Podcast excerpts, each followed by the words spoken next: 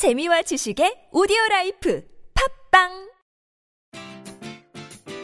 귀가 쫑긋, 뇌가 번쩍, 아이디어를 깨우는 귀로 듣는 아이디어 세상 이발소입니다.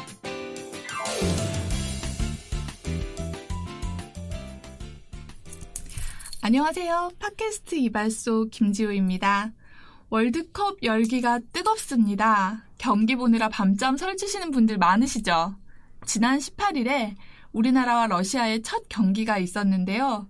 1대 무승부, 아쉬운 마음이 있긴 하지만 앞으로도 우리 대표팀이 최상의 컨디션으로 좋은 결과를 얻으면 좋겠습니다.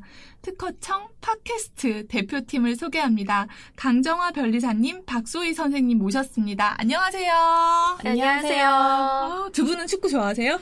어, 저는 평소 때는 축구 잘 안 보다가 딱 월드컵 할 때만 딱 그때 축구 좋습니다.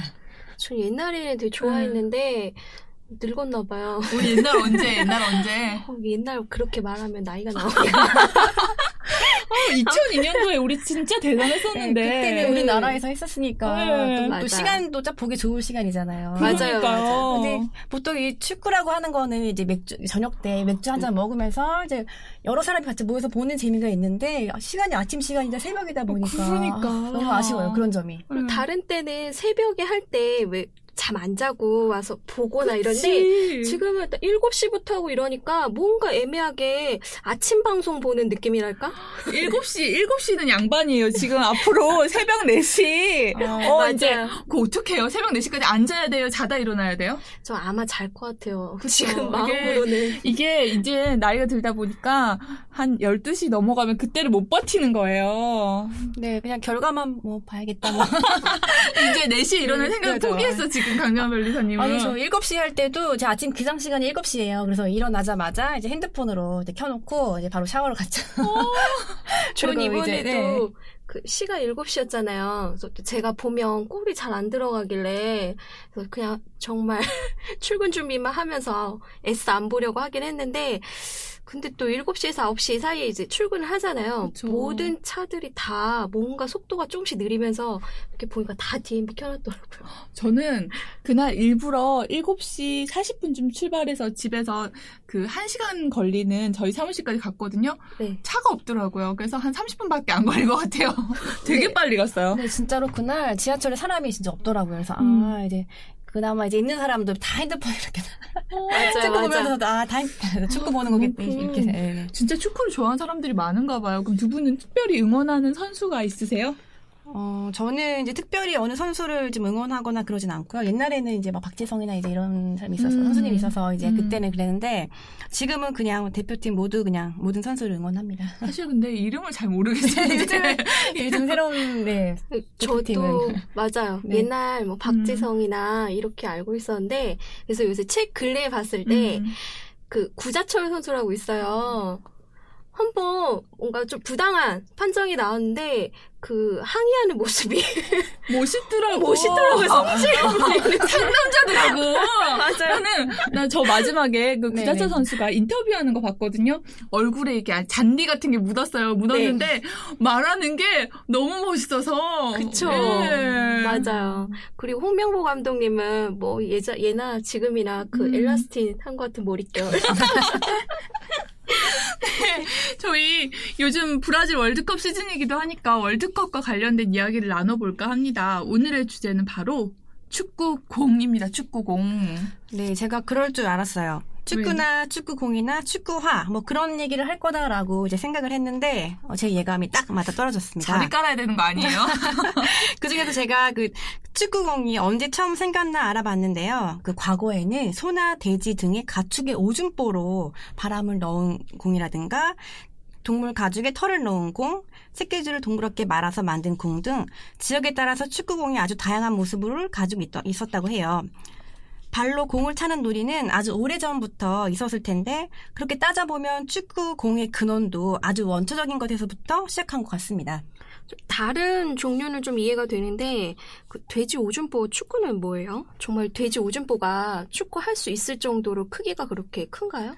소나 돼지 다 잡는 날에 아이들한테 떨어지는 몫이 가축의 오줌보였다고 하던데요. 저도 본 적은 없는데 약간 물풍선 같은 느낌일까 싶어요. 근데 발로 차다가 오줌보가 터지면 어떡해요? 이렇게 소나 돼지 오줌을 뒤집어 쓰는 거잖아요. 뭐 근데 하지만 그때 뭐 아이들이 뭐 개의치 않았을 것 같아요. 오히려 들어왔나? 어, 덥다가 퍼지면 아 시원해 이럴 수도 있지 않았을까 싶기도 해요. 근데 오- 돼지 오줌보 공이랑 지푸라기 공이랑은 이제 발로 차는 느낌이 달랐을 음. 것 같아요. 그 물풍선의 그 물컹물컹한 그런 감촉과 비슷하다고 생각해 보면 가축의 오줌보로 만든 공이나 아, 가축을 오줌보로 만든 공이 더 공다운 느낌이었을 것 같습니다. 아이들이 참 좋아했을 것 같고요. 그 우리나라뿐만 아니라 중세시대 유럽에서도 돼지 오줌보는 아주 최고의 놀잇감이라고 하네요. 아, 그리고 요즘에 혹시 무슨 체험 체험 이런 것 등 유행하고 있는 거 아시죠? 뭐 네. 딸기 체험, 네. 요즘 체험. 네. 그래서 실제로 어떤 농촌 체험 마을에서는 진짜 돼지 오줌보에 오줌을 제거하고 미리 물에 다 담가서 비린내를 뺀 다음에 바람을 넣어가지고 그 축구공을 만들어서 공을 차보는 체험이 이- 있었고 있어요. 그죠? 제가 얼마 전에 확인 바로 했어요. 네. 오, 정말요?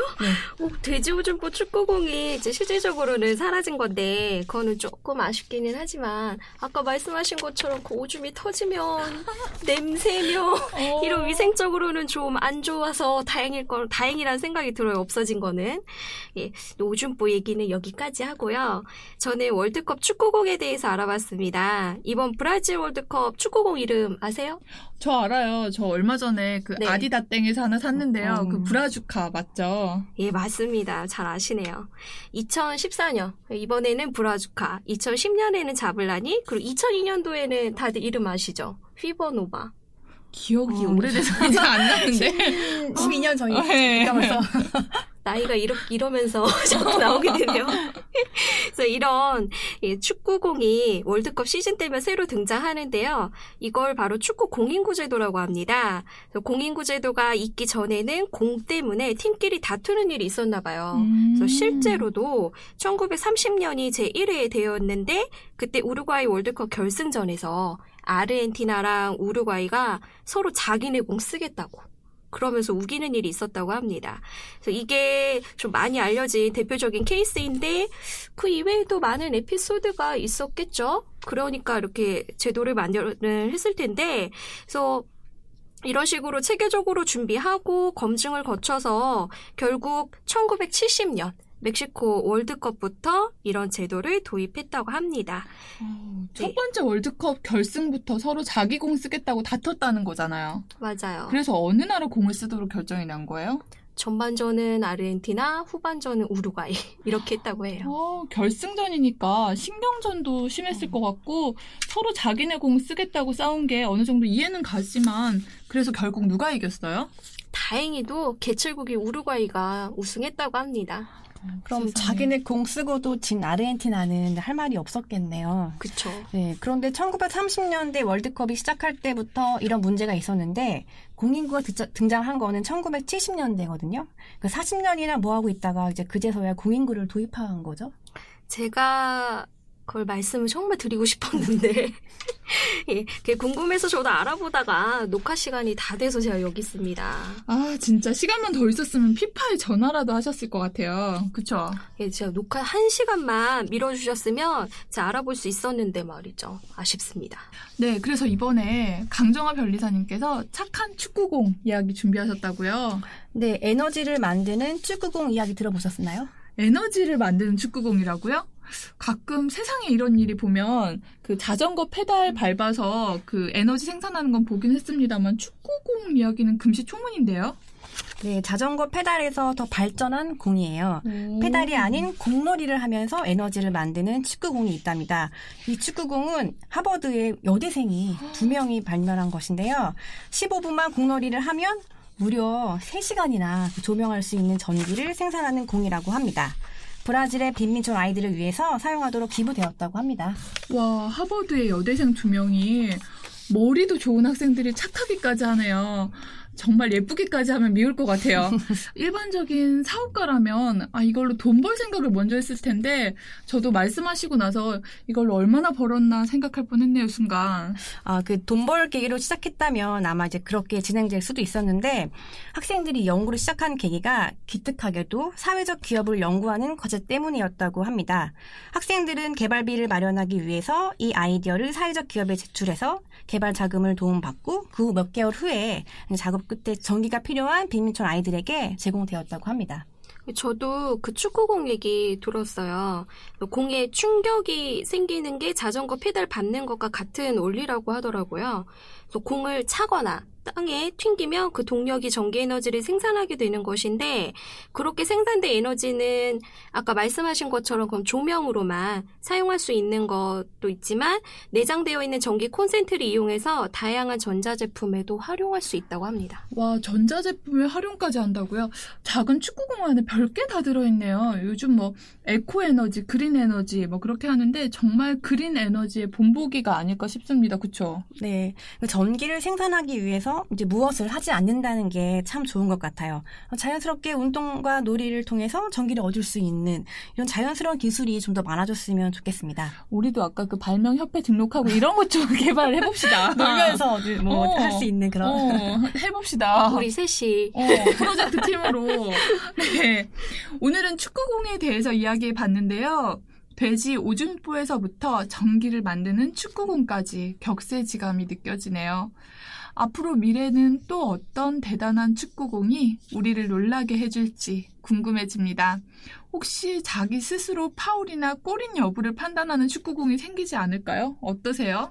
아까 말씀하신 것처럼 이런 거 만들어서 우리도 공모전에 이렇게 내보내면 좋을 것 같은데 정말 그런 거 생기면 왜 편파 판정 이런 거 논란 많잖아요. 맞아요. 이번에 네. 옐로 카드도 그쵸?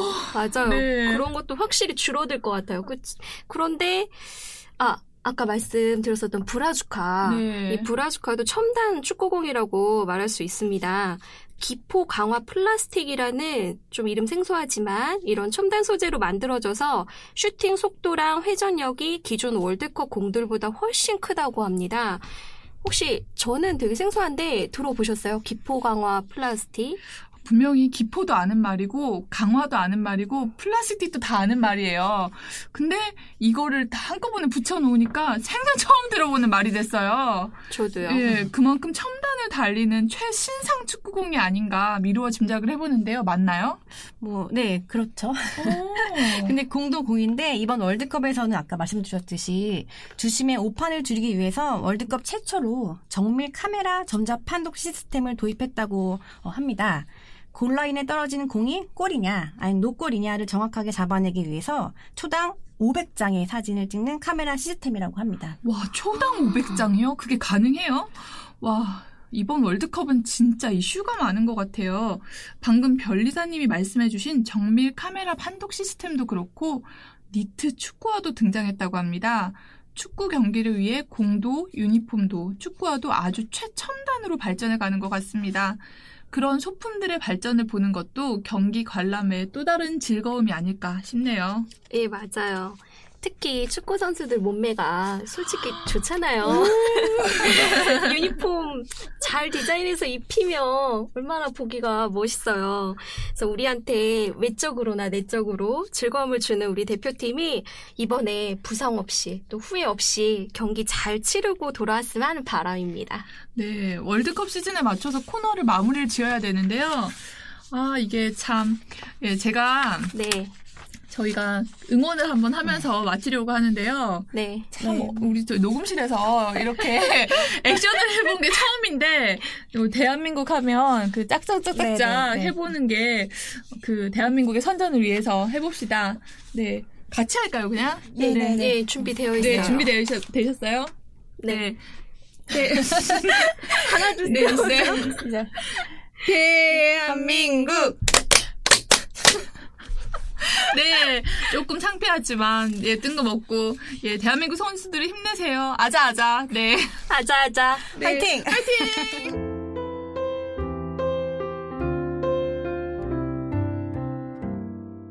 여러분은 지금 특허청 팟캐스트 이발소와 함께하고 계십니다.